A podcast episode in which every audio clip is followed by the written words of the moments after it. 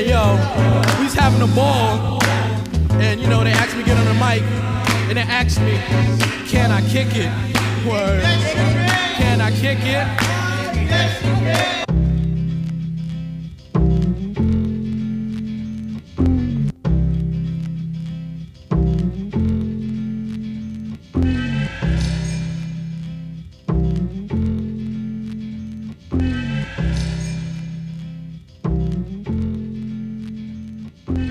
What's up, guys? Today I have another guest. My buddy Stefan's coming on the show. He operates four LLCs.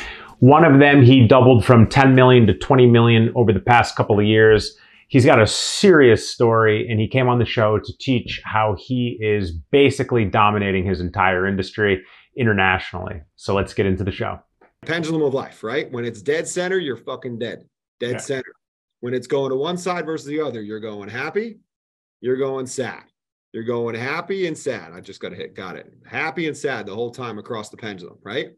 What that means is the clock's ticking, right? That means you're moving. That means you're alive. That means your kicker's going. You're going to be super happy. You're going to be the happiest you possibly can be, like a fucking, you know, the brightest sunny day in the world. And all of a sudden, shit, it's raining tomorrow. I got the worst thing going on in my life. I feel like shit Yeah. fight through it. It's got to go back. Your heart's still fucking beating. As long as you're alive and that thing's not dead center, you're not dead. You're still alive. It's like what we were talking about um, a couple days ago that w- when it's when it's when everything's cool everything's great uh, we just both are grateful because we know it's not going to last forever Yeah. And as much as we're decent at having things last for good periods of time there's always going to be tough times and then Yeah. the keys to remember when the pendulum swings that way that the tough times don't last forever Yeah. and it's just a matter of framing it and on the grand scale like you're talking about in life and our country um yeah we got some swinging going on that's for sure we're still alive, right? Yeah. Got to keep that part of it in mind. We're still alive. We still get to live this beat. Our heart's still ticking. We're still here on this planet. Yeah. And it's pretty fucking cool when you step back and just say that, knowing it's always got, it's got to move. If it's not moving, we're dead. Yeah. And then you don't get back to impact. So enjoy the ride, enjoy the swings, know the swings are coming, and know when you're super elevated and you're in flow state the highest possible way. Harness it as long as you can and find a way to tie that fucking rope across that thing and just hold it off on that side. But it's super, you know, not that easy to do. But yeah, life's a crazy game like that. And if you can find that medium to know that you're going to be on both sides of that, you know, that avenue and that that aisle from time to time, you'll find your way back. Yeah, you know, and one of the one of the best techniques that I ever learned regarding harnessing the flow state wa- was anchoring the feeling, like like anchoring the feeling.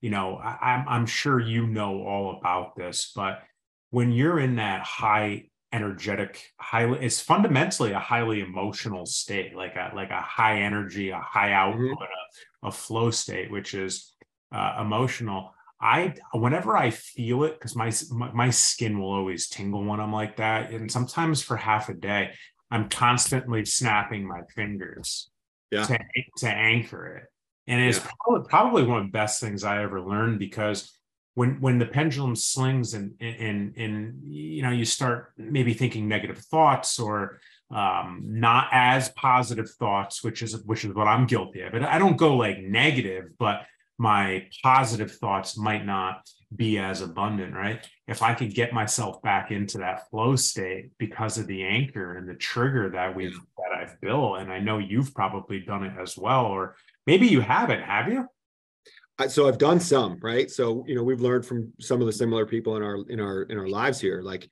I like triggering. I'm starting to get better at it, but like Yeah. all things, you got to work at it. You got to know the moment when to create it, and that's the thing that fails me. It's like sometimes I'll remember to trigger it after it's gone, and then I'm trying to bring my mind to that state so that I can Yeah. trigger it. yeah Because if you trigger it when you're not in the state, it's not going to help you hmm right? So getting your mind or getting your body to be reactionary unconsciously to trigger yourself when you're in that state is the muscle you got to really exercise. And if you don't do it much, you know, you're going to lose it. So it's going to come, but I'm getting better at it. No matter where we are in the journey, it's the little things that make the biggest difference, in my opinion. And um, anchoring, I, I probably didn't start doing until the past couple of years. Yeah. And I've been familiar with psychology and the law of attraction and all of the things that come along with it for over a decade. And the anchoring has been a game changer. And, and it really helps when the pendulum swings to the direction that would be considered bad or negative, because it, it, it basically reframes the entire emotional makeup internally to produce the, the flow state, the high energy state. And and that's the key is harnessing that right?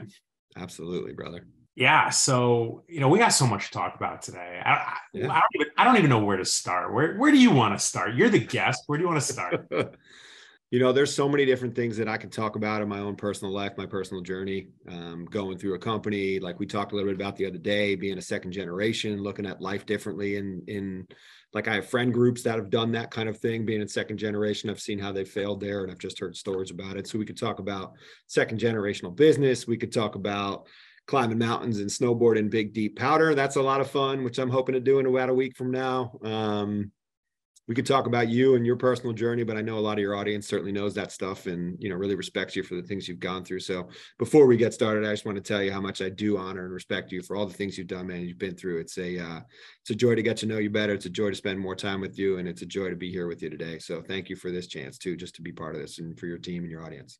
Vice versa, man. Vice versa. Um, you know, first things first, like you you have a robust company you do. But you also have a much smaller company and the the interesting part about it is in your office you're representing both right now. And i gotta say man i see on social media posting people posting up your flag your flag mm. work probably daily.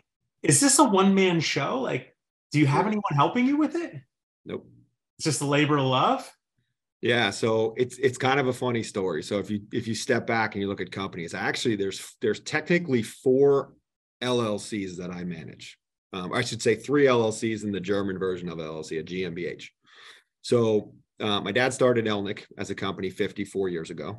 Uh, was a subsidiary of his parents' business, and his story by itself is is is a book in and all of itself. You know, Hell yeah, it is. It's a good time to write this thing, right, or put the effort behind it.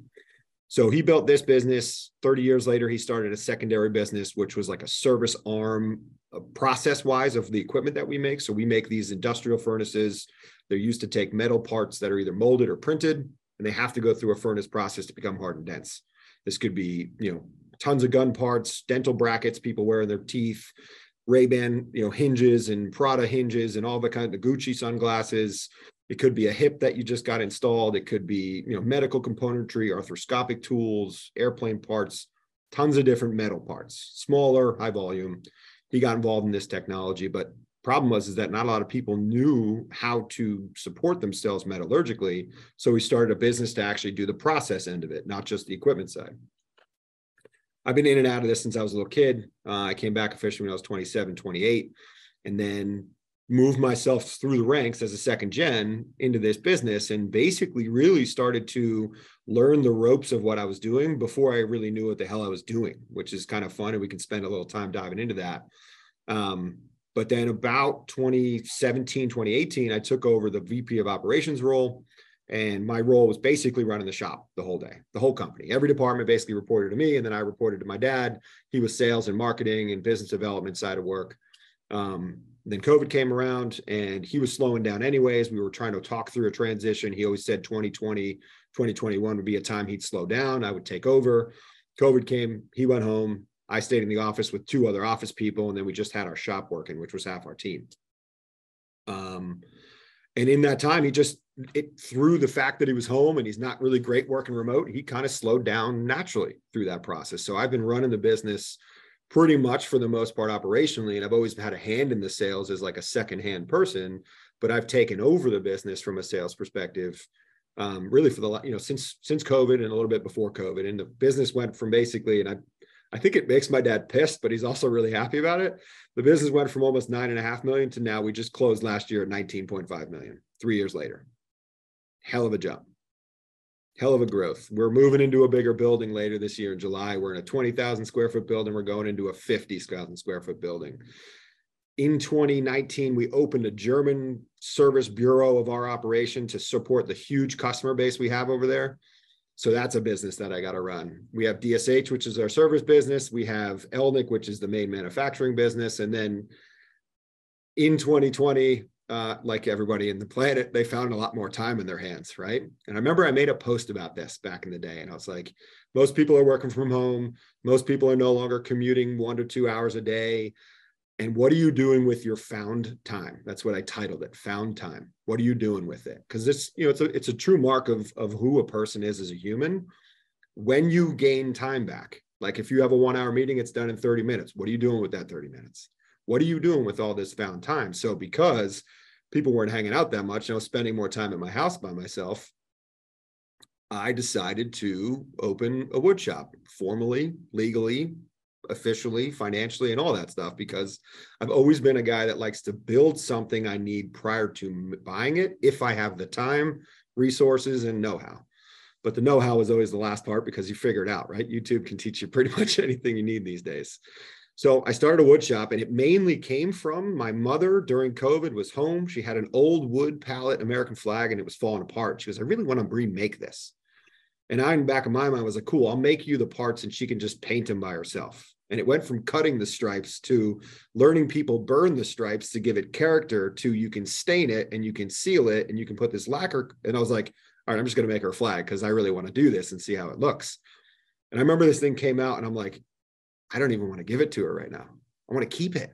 Right. It's so cool. It was so vibrant. All the colors were so amazing. I was like, this is something if I feel this emotionally attached to this product because of not just how it looks craft wise, but what it means from a position of liberty and justice in America and who we are as patriots, and the fact that I'm such a patriot and I believe in all the things we do as an organization and build and fabricate in America. I was like, all right, I'm going to bring this up to them. I put it all together because they were funny enough, they were having their kitchen all redone and their house redone at the beginning of COVID. And I was like, I'm going to make this a housewarming gift for them when they get it all redone. So I brought it up to them and I gave them, and they were both floored and just like super excited about it. So I was like, you know what? This is pretty cool. I want to do this. I need a little hobby. I got all this time on my hands now. So I started making flags. And then I had one of our Arete friends ask me for like a custom flag that she wanted to have made for her mother for a nonprofit organization. And then I made a shadow box for one of the guys. So I just started making and crafting and building wooden things. This is the main product that I make of varying sizes. But I've made tables. The desk I work at every single day is a desk that I made for myself. And it's a giant black walnut, huge desk that I have sitting here. And I honest to God, like I did it because woodworking has always been a therapy for me. I've built a bed for myself. I've reworked parts of my house to redo things. I've built so many different brackets and holders and, and things for myself along the way because that's where I get my therapy. Because for me, like most people in their lives, there's one thing everybody has in their life that comes to them without thought. It's easy, it's comfortable. Like you just get in this flow state, right? Woodworking is like that for me. Because if you screw up a piece of wood, you can just cut a new one. Obviously, if you buy some really expensive wood, you want to be a little bit more mindful. That's where the measure twice, cut once really, really does apply. But if it's a piece of pine, it's cool, right? So I started to get involved in it. And now it's to a point where like as I'm cutting the wood and I'm cutting, they're all individually stripes, right? Comes as a plank, cut it into stripes. I put the edging on it, and then I'm looking at each piece and looking at the grain. I'm like, oh, this would be really cool in this section of the flag. This would be cool in this section of the flag. And then before I stain it, I burn it. And that's the actual art of the process. And I remember I was talking to a good friend of ours, Angela, who would border a flag from us and so forth. And she came and picked it up personally. Um, and she's sitting there. She goes, What makes you different? What makes your flag different? I was like, Well, I burn them in a way that makes them have a unique texture. She goes, That's it. That's your thing. I was like, You know what? That's actually true. When I'm sitting there with the torch and I'm going over each one of those stripes at the speed that I do it and the pace that I do it, that's what brings the character of that flag out. And that to me is where I can see this transformation of what becomes the flag down the road. So that get these like moments of therapy to it. It just grown into this thing I do as a side hobby. And sometimes I take on bigger projects than I want to, but uh it's fun man. It's it's so much fun. And now knowing that it's going to be in people's locations like i just made a really cool flag for a nonprofit organization that uh, not a flag but actually a storefront sign. It was big five by five. You're going to walk into this place nonprofit for phenomenal cause. Everybody's going to see that first thing when they walk in. And for them it's a symbol of hope. And i'm like this is also the first time i've ever painted anything in my whole life other than just like a single color. Like I actually was blending colors. I felt like Bob Ross there, happy little trees all over the place. but uh it was cool, man. It was it's it's such a I don't even know how to describe it, man. My heart just goes, you know, especially when people post it. You know, I don't need people to post the flags, but when I see it and I see the pride they hold in it themselves, that pulls on my heartstrings so much, dude. I get so much joy and gratefulness and gratitude of seeing people appreciate the thing that I made for them. And the fact that I made it is just, it's just different, man. It's not like you're, you know, selling a device. It's like you're putting your heart into this thing and then you're giving it to, away to somebody. Now, obviously, they're buying it from me and so forth. So it's not always a giveaway. I've donated some over the years, but it's just cool, man. It's really cool. I don't know how to describe it. I mean, you can see, you can sense it probably in the tone of my voice, but I just love it. Passion. Yeah, I truly love it. So, let, So one man shop. It's all me. I'm the only one that does it. Doing it in my garage right now. In the bigger building, there's a section carved out for SJ Wood Co. for two years. It sounds like Uh, I've been doing it since 2020. Three years. Yeah, into my third year now. All Turn right. a So, profit every year. so let's let's recap. Wait, wait. What'd you say? Turn a profit every year. Attaboy. Uh, so so let's get this straight. So you're a second generation business owner and Mhm. operator Mhm. during during the day. Yep. Right. So we're going to get into that a little bit more. And then at Mhm. night, when you're not traveling, I'm assuming you're doing your woodworking, burning flags Cutting, striping, burning, staining. in your startup Doing- Yeah. because it's meditative for you and it's fun. Yeah. If I'm not spending time with the people I love and care about, family, friends, I'm usually either if I don't have a project in house, I'm thinking about what I can make for myself. Or hey, what's a new product I can make? Like I showed you a picture the other day Snowboard. snowboard holders that I'm going to put together. Mhm. Um, you know, that's going to be a new product going on. And and I haven't done anything on Etsy yet, and I'm almost scared to because I've done enough for you know again fourth business not really the top priority right now because i got bigger animals to kind of let run and, and get to a point where they're more automated Yeah. But once i go to that realm um whew, i'm going to need a team and that's Yeah. cool i'm excited to build another one I mean, you might even be able to put your team under the same roof of your of your your day to day. i got Yeah. seven seven and a half thousand square feet of unmarked space right now in the new building so So you got so you got fifty thousand square feet you're moving into. Yeah. And are you designing it exactly for how your team needs it? Mhm. How's that process? Um, luckily, uh, the team that I have here uh, is doing a really good job of managing a lot of that. They're I engineers. let them do it for the reason that Mhm. I want them to own it. I've I've offered support at every step of the way. I told them I gave them a general idea of we should have a flow pattern as things go through the shop instead of just placing somewhere something in one place and then everybody just keeps working on it all the time. Because with flow, we can actually build up more volume because things don't get stuck in a pathway. So similar to the way a car gets built through a facility, right?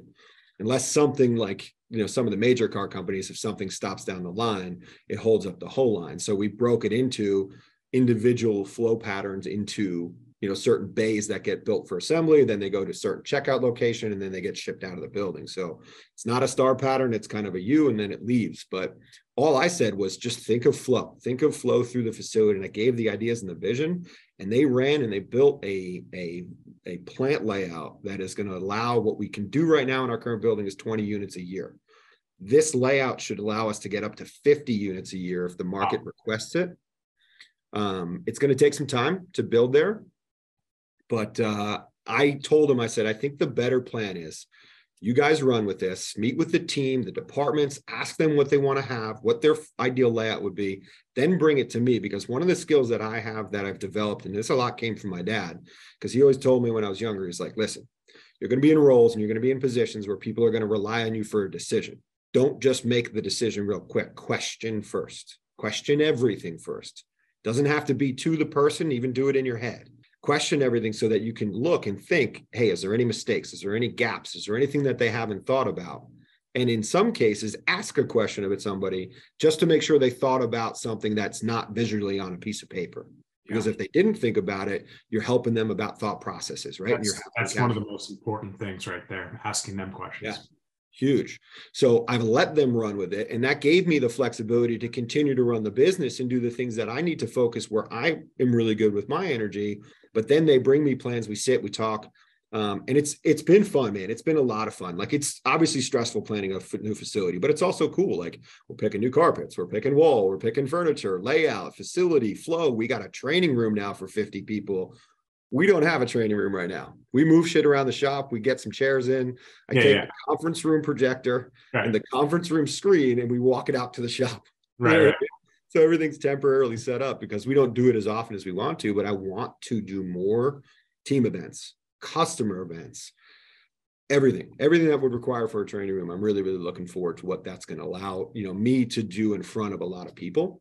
It's going to be really, really fun and exciting. And what I really want to do once we get down to the Charlotte area is I really want to get involved in schools, local tech schools, local universities, bring them in system. us in our super niche business, super cool technology, teach students a new way of using metal powder or something about material science or something about 3D printing or something of that realm to get more and more people excited because what I'm realizing, and I'm sure you get this too, because you've been an entrepreneur for most of your life too, the amount of people that are coming into a workforce have some skill. I care mostly about their their human side. Who are they as people? Because that's harder to teach. I can teach people regular skills. So long as they bring the foundation, I can teach that. So I look for the human side. So now I can use that and I can grow this out of university as I can build my team bigger into what I want it to be. Wow, I got so many questions. So let, us just straight let's just straighten this out a little bit, right? Just yeah. so just so I'm understanding. Okay, all right, got it. So the company's been been around for how long? How many years? 54 years. 54 years. Okay, your second generation. Um, how, how, many? We have this. We have this. Sorry to cut you off. We have this rebirth right now. Like most 50 year old companies get to a point where they've plateaued and they just maintain it. Every so often they get a little jump. I'm almost at the point where I'm like a five year old company who just researched, like just classified myself as good, and now I'm going to take off because of 3D printing.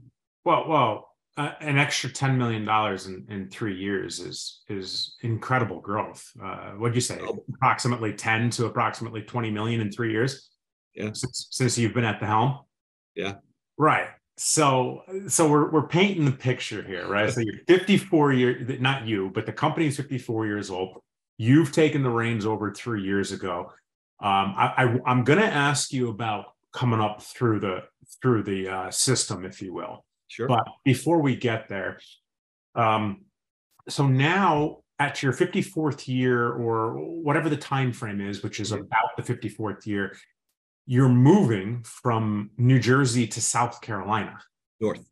Excuse me, North Carolina. I apologize. Uh, the Charlotte area. Mm-hmm. I'm actually flying in there next week. I think it's next week. Very cool. I don't know when I forget when I'm going to Charlotte. I think it's next week. It might might be the week after. But anyways, so you're picking everybody up. How many people you got working for you? We got 42. We're bringing 21. I just had a new guy come back and join me, which was the my my most senior employee was not going to join us. Mm-hmm. Manufacturing guy, welder, been on our team for over 20 years. He just said he wants to come now. It makes me so freaking happy. So, so half the team coming. Quarter's going to stay remote. The other quarter, we're actually going to help find jobs here locally. That's amazing. So, so to approximately 20, 20 to 25 people yep. are, are moving. Okay. And you're going to hire people on while you're down there. Mm-hmm. So, so, so you have this monstrous growth. Why change what you're doing from New Jersey to what you know in 25,000 square feet, if I'm not mistaken, and and double to 50,000 square feet, if I'm not mistaken. Why are you moving all the way down to to Charlotte at the point that you're at? So this rebirth is happening. What is the thought pattern behind that? Uh, great question, man. And uh, trust me, I've asked myself the same question a bunch of times over the years. Um, it's a multitude of reasons. So I've, I'm born and raised here in New Jersey. I've lived in this this state for 41 years myself. Went to school in Delaware. Lived in Germany for six months.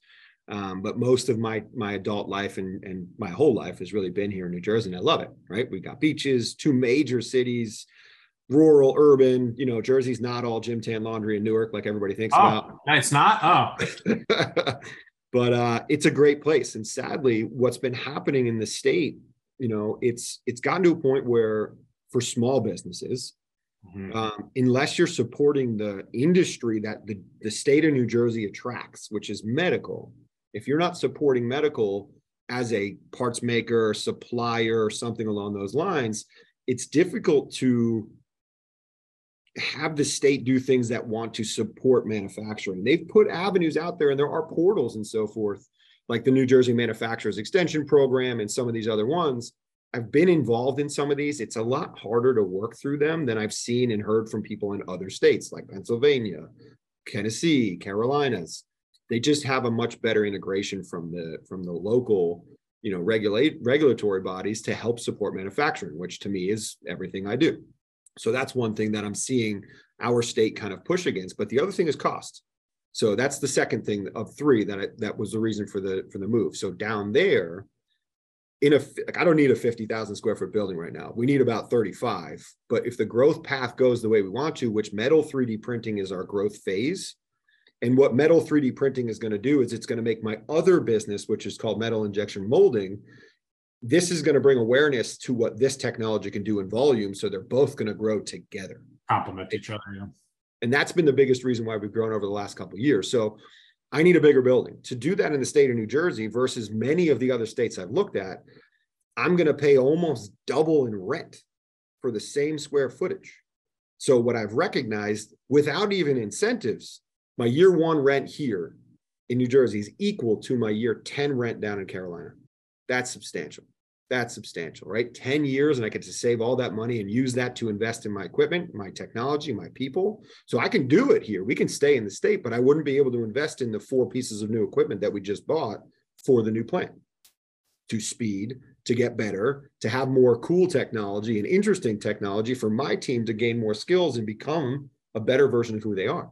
You know, I got guys running Bridgeports. I want that guy next year running a vertical CNC turret lathe or a uh, five by five foot CNC controlled laser. I want these people to have more skills. And a lot of these guys are getting excited because of those things that we're bringing in house. I couldn't do that here. So that was the other side. And then the last part, what kind of brought me to that area down there specifically, is I went up and down the whole coast. If it were me personally, this is like, I'm let's say sacrificing my own personal dreams and goals of being in Montana or Wyoming, because that's the area of the country that I love the most. But you're not going to find a lot of workers in those areas unless you can bring a whole team along.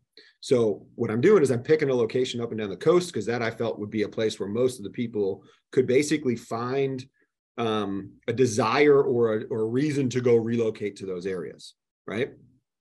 So in that path, I kept going using Charlotte as like a hub to fly to and then drive to other places. And every time I came back to Charlotte and drove around, I was like, man, this place really feels like home, right? It's not as hilly as New Jersey, but it's very woodsy. You've got, you know, northern Jersey kind of feel. You got like a Bergen County area up here, a Morris County, everything on a home basis. Things just felt so normal to me and so calming.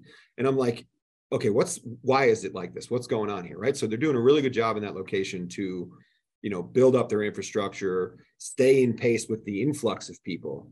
And that's the real big thing. So the opportunity for people to go to a new location where they're going to have 30 to 40% cost of living change down which is huge is really attractive for people to be able to accomplish new things in their life. Maybe they could buy now a house that they couldn't buy before. Maybe they're paying this much in rent in new jersey 1500 2000 3000 whatever the number but it's an older place. They can now get into a brand new place so this is, gives people on my team an opportunity to make a life change that is substantial, right? It's substantial in terms of it can be the reason, like a lot of people, they don't want to stay in New Jersey when they retire.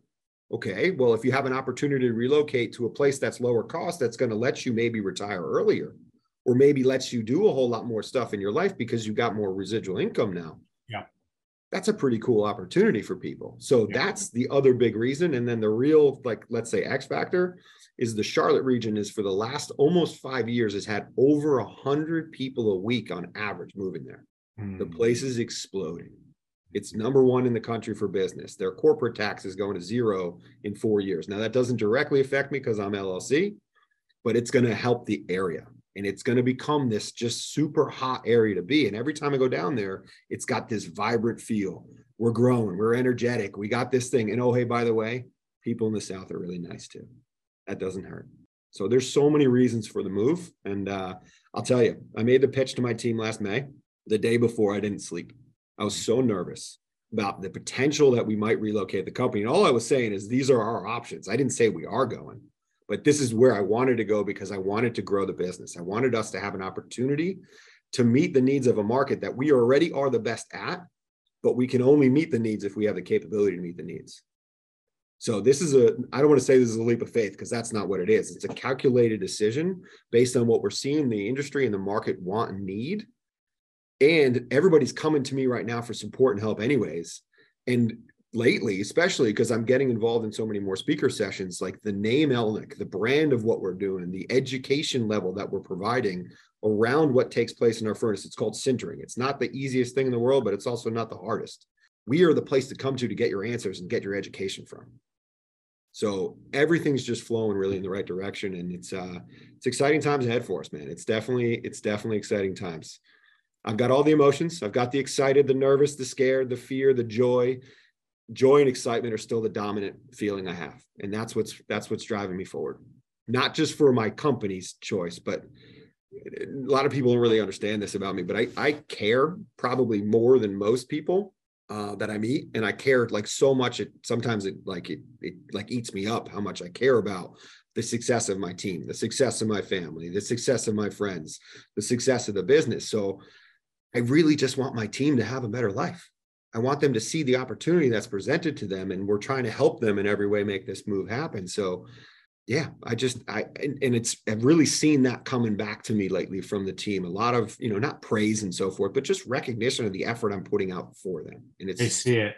It's really helpful. It's really helpful to me to keep going down this path and know I'm going down and doing the right thing.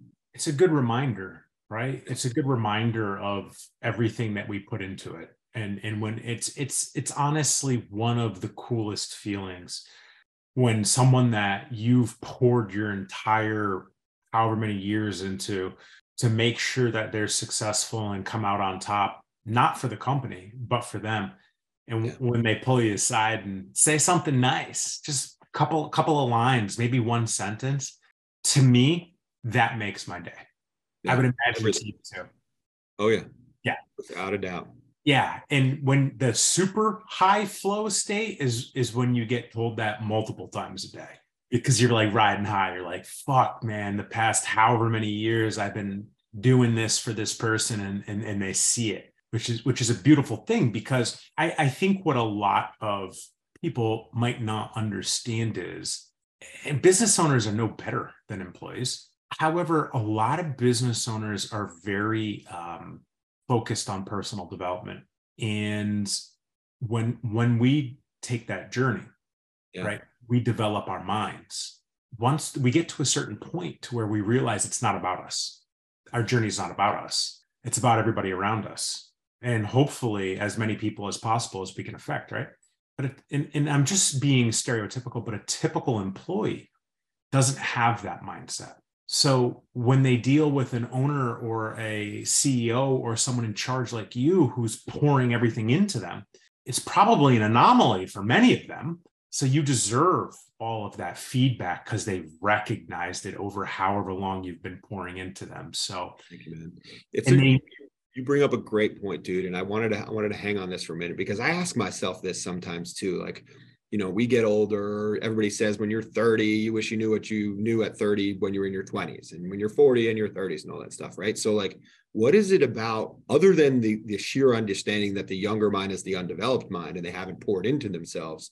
But what causes that shift in I'm doing everything for me in my life, in my business, and blah, blah, blah, blah, blah, to all of a sudden when people really start to work on personal development and they, there's a shift of some specific thing that transitions them from I'm still doing good things to I'm doing good things for everybody else. And this is my primary focus. I'm still trying to put my thumb on how to describe that shift. I don't know whether you've ever stepped back and thought through that and broken it down. My opinion, all right, and and and I I teach it a little bit. I teach it a little bit, not to the extent that I could, but my my opinion is this: I believe that personal development, we all write the same shit.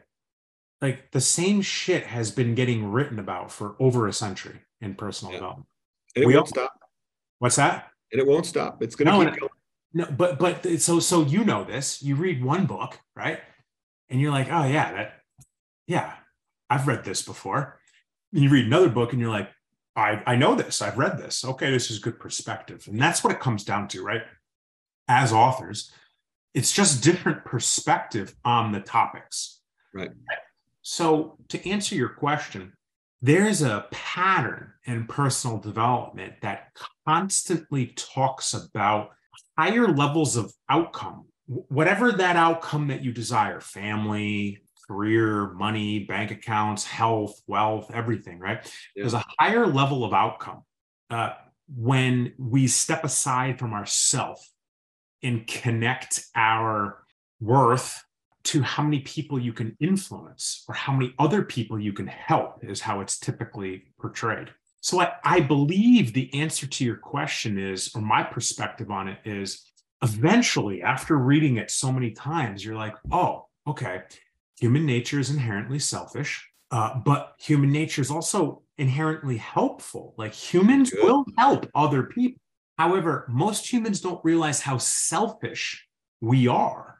But when you start reading and reading and reading and reading the same thing over and over and over again about how being selfless Yeah. is the answer to everything that we desire fundamentally, it, the shift comes once it hits.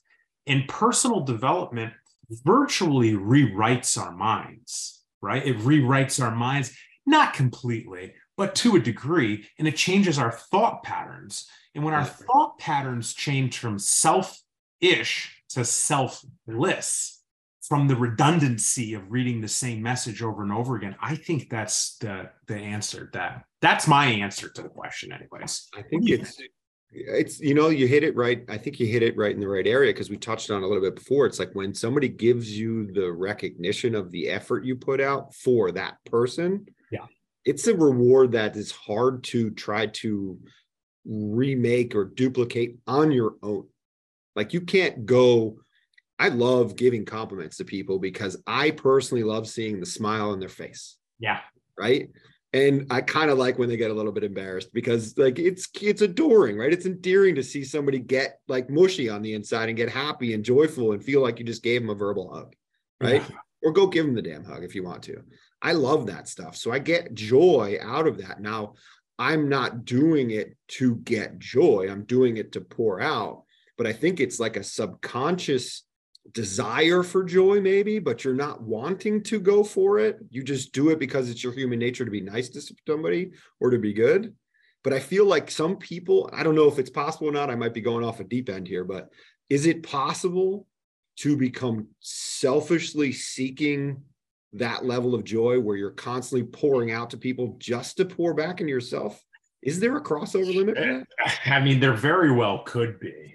Uh, but I'll tell you what, man. Have, have you ever heard the story about when Robert O'Neill, the guy that killed bin Laden, Mhm. asked, asked to meet me? no You never heard this story? no All right, so check this out, dude. I, I, it's going to take. Oh no, you did tell me this the other day. You did tell me it's, it's a phenomenal story. But yes, write it down again. Right, go through it. Oh, so, but but the outcome is what we're talking about, right? Yeah. Long story short, my, my number two was going through a really tough divorce for the past couple of years. She had to move out of her house and she had to get an apartment in 2021, which Mhm. there were no apartments available, right? Right. So, long story short, you know, she finds an apartment and you know she pulls me. This this this person works for me. You you've met her, Paola. She pull she pulls me aside and she's soul. like, Oh yeah, dude. Uh, she says, um, Chris, I've I've never had an apartment. I'm 40 years old. I don't know what I'm doing. I don't. I I have to show up. I don't. I don't know what to do. Can you help me? And I was like, Of course. Yeah. When's your appointment? And she's like, It's on Sunday. Can you? Are you okay giving me your time on Sunday? Hmm. And I was like, Yeah, of course. I'll I'll show up. No problem. Whatever. It's like a noon appointment or something like that. Well, that Sunday came. All right. She's going through this tough time. Sunday came. Long story short, uh, I was uh, I had a, I had a customer who I was consulting him on military cryptocurrency, Okay. and the other consultant was Robert O'Neill. the guy that killed Oh, bin Laden, the SEAL that killed bin Laden in Syria, I think. Yeah. Yeah. So long story short, one day I told my my my my my buddy, my customer, I was like, "Hey man, can you like introduce me to freaking O'Neill? Like th- that would be pretty awesome, you know?" Yeah. He's like, "Yeah, yeah, I'll do it for you." And I'm like, "Okay, great." Well, months had gone by, and then it was that Sunday that Uh, I had promised Paola that I would show up to meet her landlord and help her with the apartment. Now, in 2021, for those of anyone that doesn't remember, you could not get apartments. yeah. You just couldn't get apartments. There was nothing available. And this was her opportunity. So it was like 90 minutes before I had to be there. My, my buddy calls me up and he goes, Chris, what are you doing? And I was like, oh, I, uh, I'm doing this, that. You know, he goes, drop what you're doing, come to New York City. Robert O'Neill wants to meet you. I'm with him right now. I'm in Connecticut. So New York City is like two hours from, from me. It's probably close to you as well. So I said, hey, listen, uh, I appreciate the opportunity, but I'm not going to be able to make it. And he's like, you know, what, what the fuck are you talking about? And I'm all, I'm all, I, I got an appointment. He goes, yeah, cancel your appointment. Yeah. This Get is down huge. to New York City. The guy that killed bin Laden specifically asked to meet you. I was like, oh, all right, um, give him the phone. Let me talk to him. He goes, no, he's not taking the phone. I'm like, all right, listen, man, tell him he's a team guy. Okay. I'm a team guy. Okay. You know, from military. Tell him that my team is more important and I need to take care of my team when he wants to meet me. I think he'll understand. My buddy was like, You're he's like, You're an idiot. And I'm like, okay.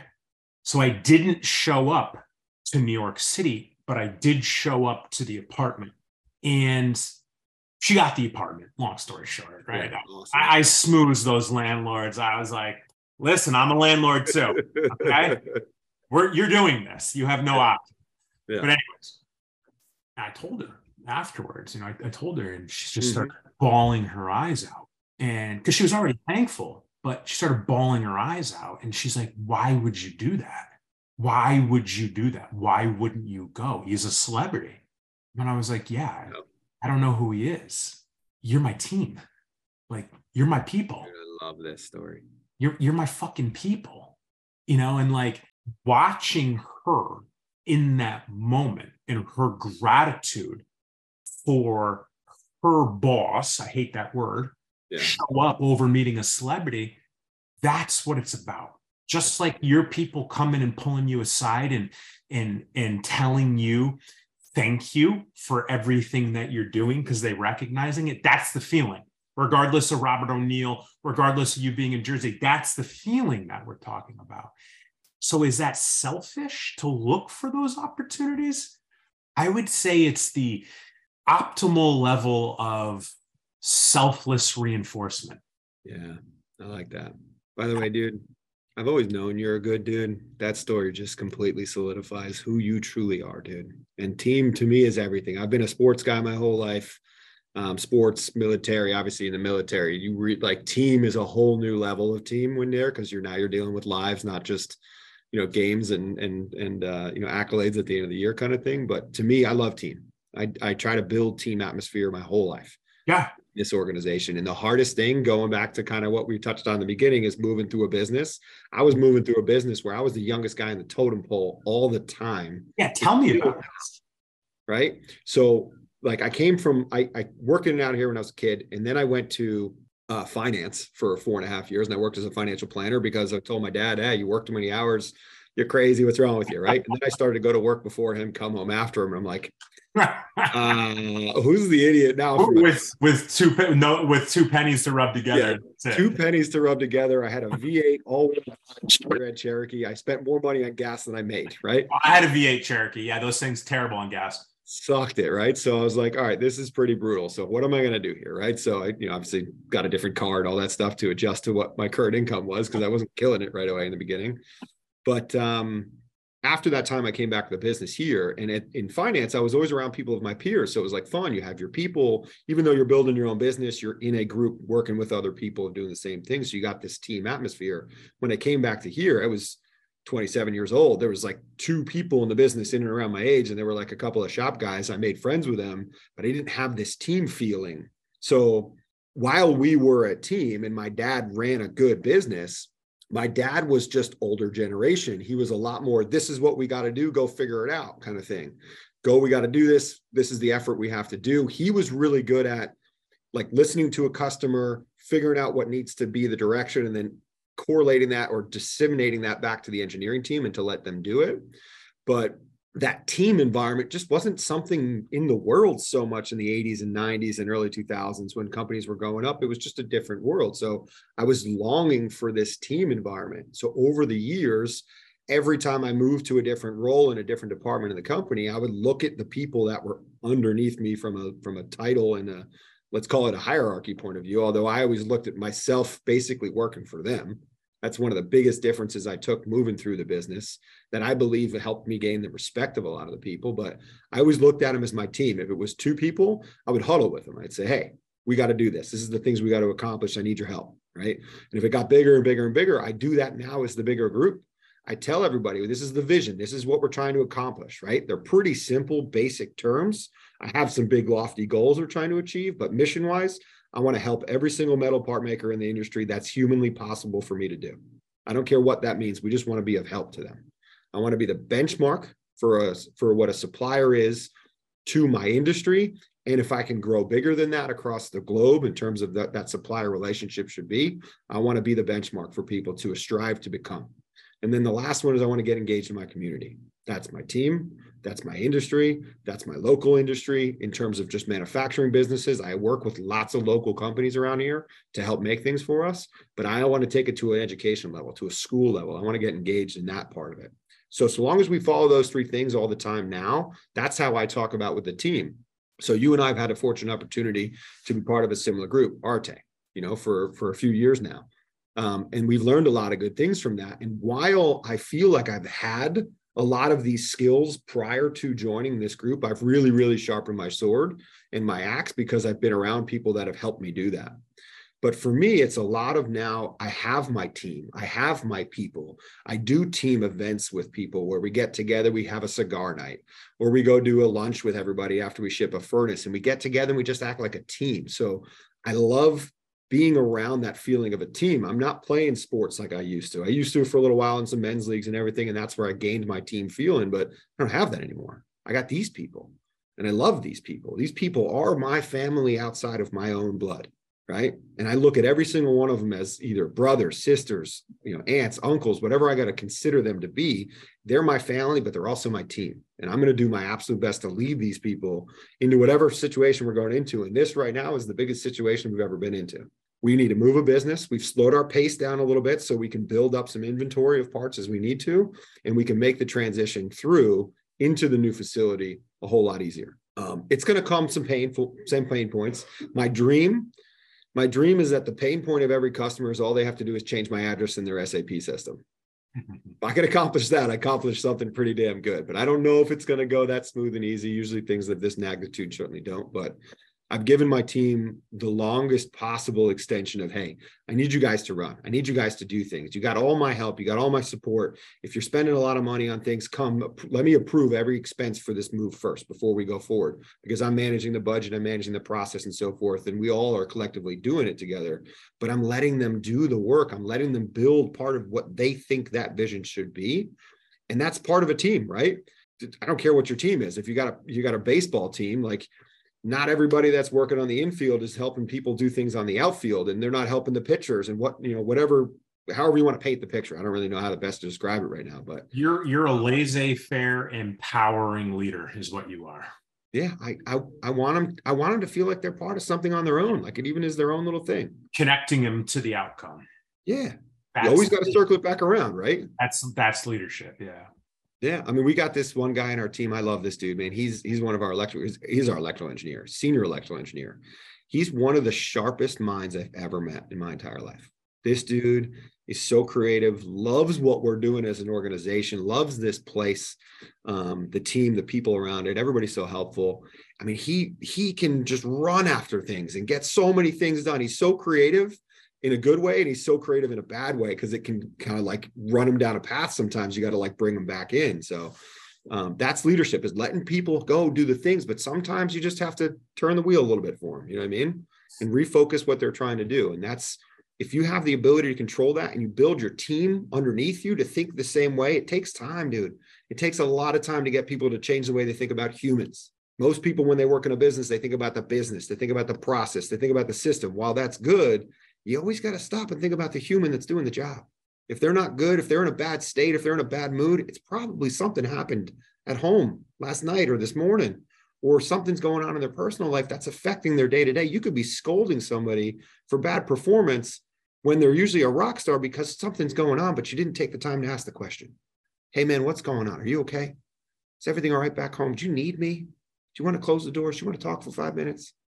The amount of times I've done that and it's allowed the person to unload a feeling that they're harboring and holding on to and then all of a sudden they turn around and they're performing the way they did before the problem dude all you got to do is realize people are humans. You got to pour out to them. You got to show them i'm there for you. I'm with never, you. never be too on my team for your people. Never. You're never too busy for your people or your team. Yeah. so i do a lot of that I show it, I live it, I believe it, and I'm seeing my team adopt to that. My leaders are adopting to that, and other people in the team are starting to adopt to that mentality, and it's really great. It's really rewarding to see, man. Oh man, dude, I'm so happy for you. I really am. I'm genuinely happy for you. And thank you. The um the example that I use is um you got to let them dent the car. Yeah. Don't total it. Let them dent it. I mean, you don't you don't want them to total the car, but you got to let them dent it, right? And and that's how they learn. You know, they learn, and it, sometimes it's redundant for a long time, but that's how they learn. They they learn the expectation. They learn the desired outcome through making mistakes, just like the rest of us do. I'm sure you've made plenty of fucking mistakes. I've made plenty of fucking mistakes but that's when we learn. And it's the same thing with our people just sometimes on a smaller level. But having that open door you know like open dialogue policy open is a, exactly. Is a complete game changer in leadership. Monday one day um, it was like 8 30 in the morning. I was getting ready for a monday morning meeting. I was writing i was zoned in. And then someone someone came into my office and was like chris can i talk to you? And i thought they were going to cry I really did. And I looked at him and I was like, yeah, sit down. What's going on? Just that conversation for 20 minutes, just like you said, that little powwow for five minutes, right? A complete game changer because you actually care about your people. You care about how they feel. You care about what's going on. And as leaders, mentoring our people is the job. That's the job. It's like, what do you what do you do? You you help your people. Yeah, dude it's truly amazing um, and you know it circles all back to the question I asked before is like are you selfish when you want to bring people joy? Are you selfish by wanting to reward yourself with a positive feeling of being good to somebody else being good to another human?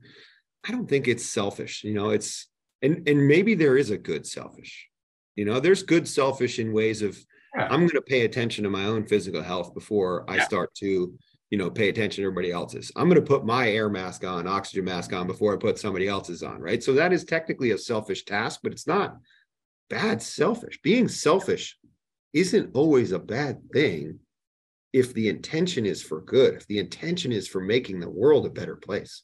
That's where I try to maybe that's the connection that I needed to make there for myself. So yeah, and I think it really comes down to to who's who's saying it, who's saying it's selfish who like where are they in life you know? And you and i both know you ha- you got to take care of yourself first before you take care of everybody else. So is it is it actually selfish to take care of yourself first so you can take care of everybody else throughout the day?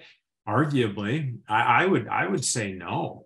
You know i have i'll tell you what man i have my my time all dialed in. Like i know the percentage that i spend on myself on a daily basis which is mm-hmm. between 15 and 25 percent of my day awesome. is is spent on myself it's it's my um, you've read ed's new book uh, the power of one more yeah, it's my exactly my first five hours in the day is completely dedicated to what i need okay the next 10 to 12 hours of the day depending on how long the day is is dedicated to everybody else. So is that first five hours selfish? I don't know. Who's who's saying it's selfish? It depends on the perspective and the emotional intelligence of the person. I, I, think at the end of the day, you live, it's your life to live, right? Yeah. So you build structure. It's so long as you feel like you're in the right path and you're doing yeah. good. Now, mm-hmm. obviously, there's some crazy people in the world that can think they're doing good, but they're not. Sure. Uh, there's outliers to every topic. But uh, I think at the end of the day, you know, we talk about all the time, we learn a lot from a lot of people. But if you're going at things with the desire to make things better, you know, like it's funny, dude. I was going to send you a video yesterday I was driving into Target to go get something real quick on the way home.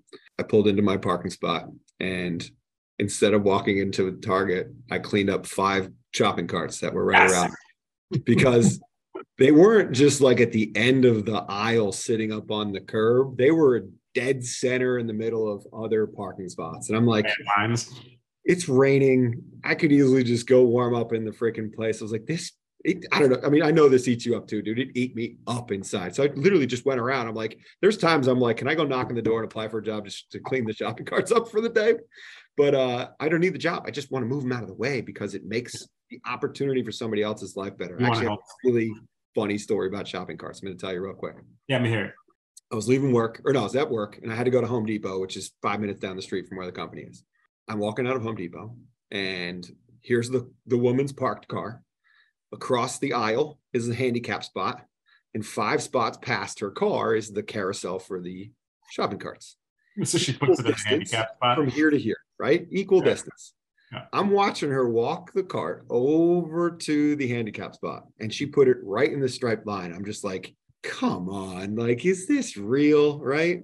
So I walk by and I'm trying to bite my lip, and I'm like, I was like, ma'am, you know that doesn't go there, right?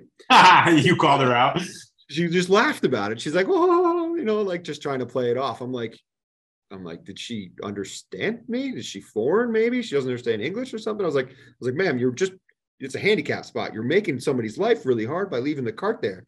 And she went from laughing to scorched earth. She went, oh, fuck you, man. You fucking ugly. I can't, blah, blah, blah. Just literally went off on me. And I'm like, what just happened? Right. So I was like, I was like, you're just being lazy. It's the same distance for where you got to put the cart to. And she just kept unloading on me. So I literally just walked this way. I grabbed the cart and I moved it along my way over to the shopping cart thing. And I was so blown away by the willful intention of trying to leave that cart there, knowing there's a handicapped person that's going to try to get out with their wheelchair or walker or whatever it is, and they can't because there's a shopping cart there. And I was like, how is there this level of indecent just bad in the world. Why? So every time I see a shopping cart, I think of that moment and it just it gets me to the point where I'm like, I'm just putting the damn thing away because it's driving me crazy. Even if it's like on the other side, sometimes I've done this, not all the time, but on the way other side of the parking lot the corner, I've grabbed some of those and brought them over. Just because it's the right thing to do, man. Yeah, that's my that's my day, my day to day. I don't even post it anymore. I really should. Yeah. I'll tell you what, man there's uh, people accredit me to that to that movement. I, I don't like. I don't think I'm the originator of it, and I don't take credit for it. Um, however, I feel very strongly about shopping carts being out of place. So, but let me tell you something, man. If there's one thing on social media that I get criticized for, it's that. The really? oh yeah, the irony is if there's one thing that I've that I've put out of content that has been picked up by other people, it's that. So like the criticism that comes with it, I just kind of laugh, but I love these types of stories, you know, because fundamentally, like, what are we doing? We're taking an extra minute or two out of our day to clean up some shopping carts and put them away. Of course, people are paid to do it. Yeah, that's not the point. The point is just one little action helps other people and could make other people's day. And I You're helping I think, that one person, that one that, mother with the kid that needs to park closer because they just it's a harder job for them. You're helping their life. Yeah. It's, it's funny that you talk about criticism and taking a stance because yeah. every single day I put a quote on my door to my office. And the quote on my door right now is the Winston Churchill quote, which I actually heard from uh, the Tebow Mylett podcast that came out a couple days ago. And it was like, if you have enemies, good. It means you've taken a stance on something. Mm-hmm. So you've got criticism because you've taken a stance on what you don't believe is right. And I, so much truth to it. Yeah. So much truth to it. And, you know, one of our, you know, uh, you know, mentors in life, Andy talks about all the time, 50% of the people are going to like you. 50% of the people are going to hate you. You okay with it? Yeah. That group of people that are going to like you, work with that group of people that are going to like you. And actually, funny enough, with that whole thing, I made a shift recently in the company, and this is brand new. So I have I don't even know the results of it yet. But if I can give any kind of piece of business advice to people that are leading teams, you're going to have whatever 10, 20, 50, 100 people in your team. You're always going to have a small group of people that are going to be the loudest. They're going to bitch, moan, and complain. They're going to tell you you're doing everything wrong. And you're going to spend so much time trying to appease that small group of people fix this process, fix this thing, get this coffee machine, do whatever it is to fix a small group where they're not the people living up to your values and culture, but you're doing it because you don't want that to cause a bigger situation in your world. Where what you should do is focus your energy on the people that believe in you and they believe in your organization, they believe in what you are as a person, as a company, as a value and a mission, and ask them, what do we need to do better? Because now you got people that believe in you, believe in the organization, helping you make it better because they want to be there. I just had this conversation with some of my big leaders in the group the other day, and a couple of them gave me some really cool feedback that day. I've been out of the office for a few days. I'm coming back. I was back today and tomorrow and so forth. So I'm going to sit with them tomorrow and hopefully gain some some really cool insight to what they have to say. And even asking the question to those guys made me feel more comfortable than going to the group of people that might not be the stellar, you know, the stellar team members and you're you know, you're nervous. It's like what do i got to do to make you feel better and make you happy and all this stuff? Like that's uncomfortable. so much more comfortable to go up to a rock star in your company that's kicking ass and be like hey man appreciate all you're doing. I love the effort you're putting into this place and i'm trying to help you as best i can. What do we need to do better? You're going to get the best insight from somebody like that. Huge. they feel like you care about what they have to say versus it's, a person who's never going to care what you have to say. It, it, but it's all connected exactly. It's all connected. You giving five minutes to someone who's upset you getting the compliments from people on your team seeing you put in the work you putting the shopping carts away you asking your people uh, either your top people mm-hmm. your performing people what they think. It's all connected and that that is leading through heart like you were saying and that that's that's high level leadership is really what it is and uh, it's it's good to hear this because there's a stigma amongst second generation owners. And I'm, I'm sure that you probably had to deal with the beginning of the stigma coming up through the ranks that your your daddy's son like what does he have to do? He just gets to fuck off and do whatever he wants then he gets the company. But how wrong was that? Like, how far from the truth was that on your journey? Huge. Um, and and like I said earlier, like I got a bunch of friends that are you know second generation, their family businesses too, and a couple of them done a pretty good job with it, and some others just you know they they pissed a lot of money away, and I don't know that they're in a place to really take this forward so much. So for me, I've always I've always wanted to work my ass off and stuff, right? Like I've had moments where I can be lazy and so forth, but when there's a project, when there's something that's got to get done, I'm just going to grind it through and see it till it's finished, even if it means skipping lunch, whatever it takes, right?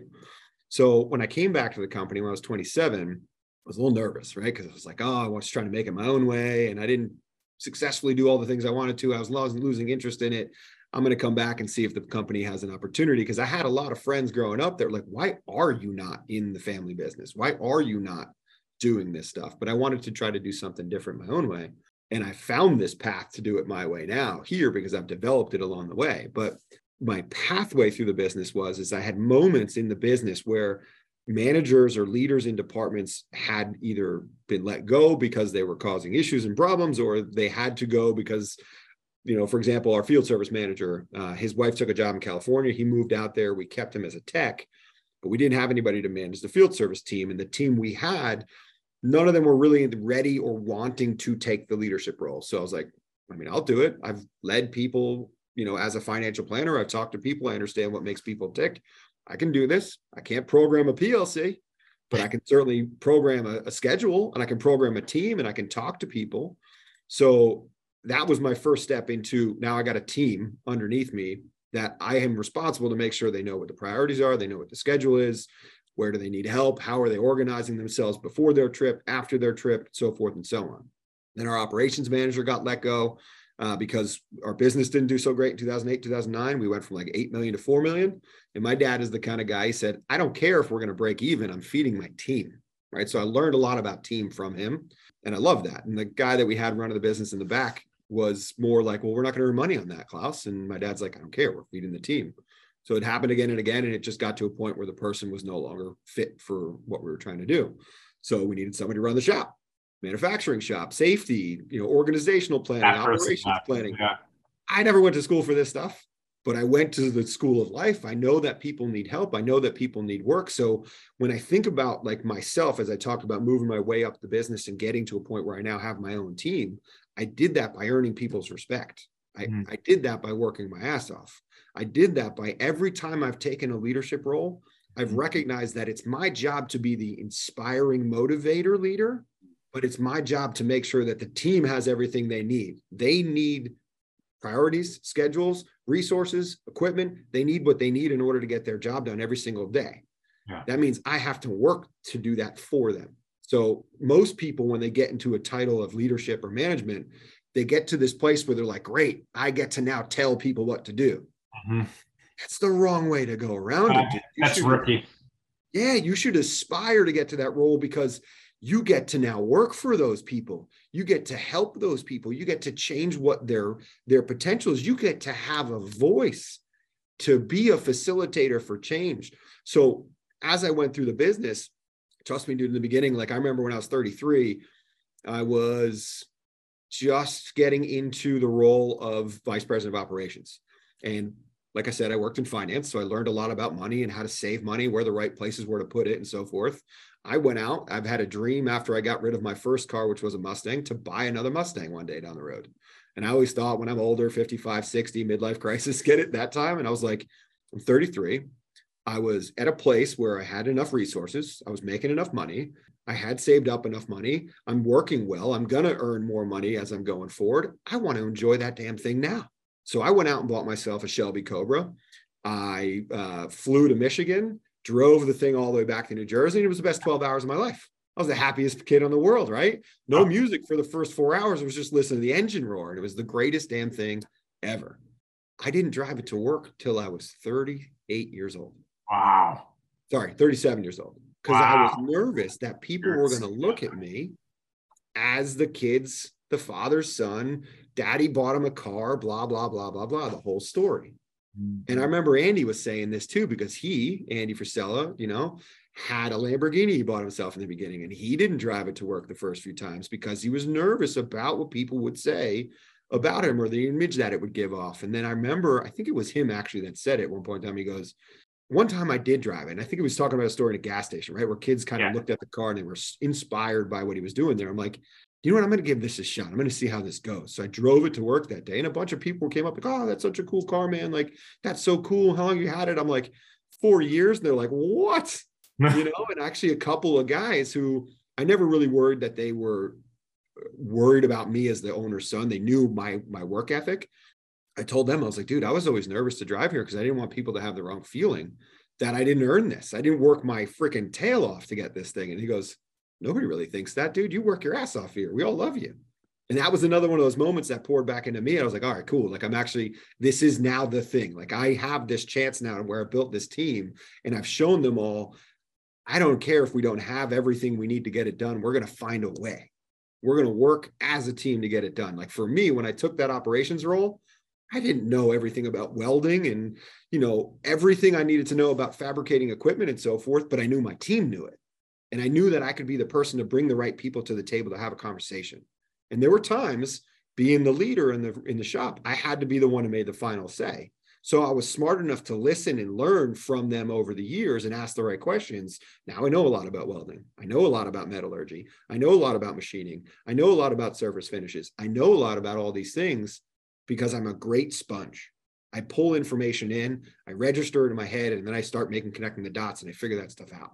Mm-hmm. So it's given me this ability to move my way through the company to now be at a place. I was always nervous, dude, that this day, this time I'm sitting in the seat by myself and my dad wasn't around. thinking that at some point in time he's going to pass, right? He's an older fella. He's still around. He's 82. He's kicking and so forth, but light switches off. He's just retired, feet back, relaxing, right? I was always nervous. I was like, what am I going to do when he's not here? For the last four years, I've been doing it and we've doubled business and we've got a great team and we're educating everybody. And there's this inspirational joy and there's this camaraderie and there's this culture and there's this stuff that's just gelling around our business with the people we have. And people now when they come in they feel it. I'm not nervous anymore. I'm nervous for life in general. You got to you got to succeed. I'm nervous for you know what if i don't get to the goal that i set for myself and so forth? That's general nerves we all have. But i'm not nervous about that part of that business anymore because i know i've poured myself into the team. And i know that if i need their help they're going to give me the help because they know I will always help them. That's the circle. That's how I got here. It's pretty cool. It's incredible.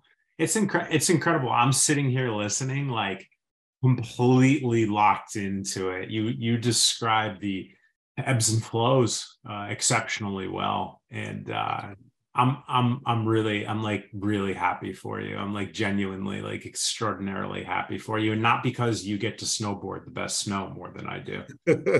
you, you, actually get to um, carry on um, generational, not power, but generate. I don't think that's the right word to describe it, but generational legacy.